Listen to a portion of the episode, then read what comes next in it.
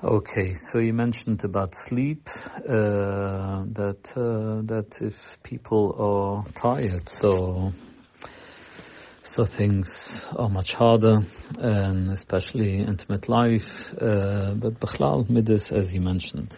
So I just wanted to mention two things. Uh, years ago, uh, a young man came to me and said that uh, the wife is very tired at night after a whole day with the children and maybe panos, I don't remember, it was years ago. Uh, but Knainahara, women work hard, they get up early in the morning with the children, a few times also at night, whatever. It's not push it and sometimes there are some ishtatev in the panosa and it comes the evening, comes the evening and they put the children to sleep and help with the supper and homework and whatever, they are falling apart. So for the wife, it was much easier to go to sleep and then waking up like uh, closer to the morning and then to be intimate. So, so he asked me what uh, what he should do. So I said, look, the Shulchan talks about that. Then there are halachas that in cases like that, uh, people can be intimate and uh, and to make it dark in the room, etc. So, so in the winter it's pretty dark uh, later in the morning also, but in the summer it's already light. So, so okay, there are lochadikators uh, to make it dark in the room and, uh, to be intimate.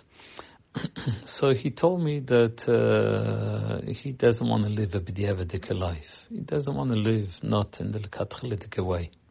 So I was a little bit taken aback. Uh, we've got a Shulchan So I said, okay, let me think about it. So that day or next day I was talking to one of the Gdolim and one of the Poiskim.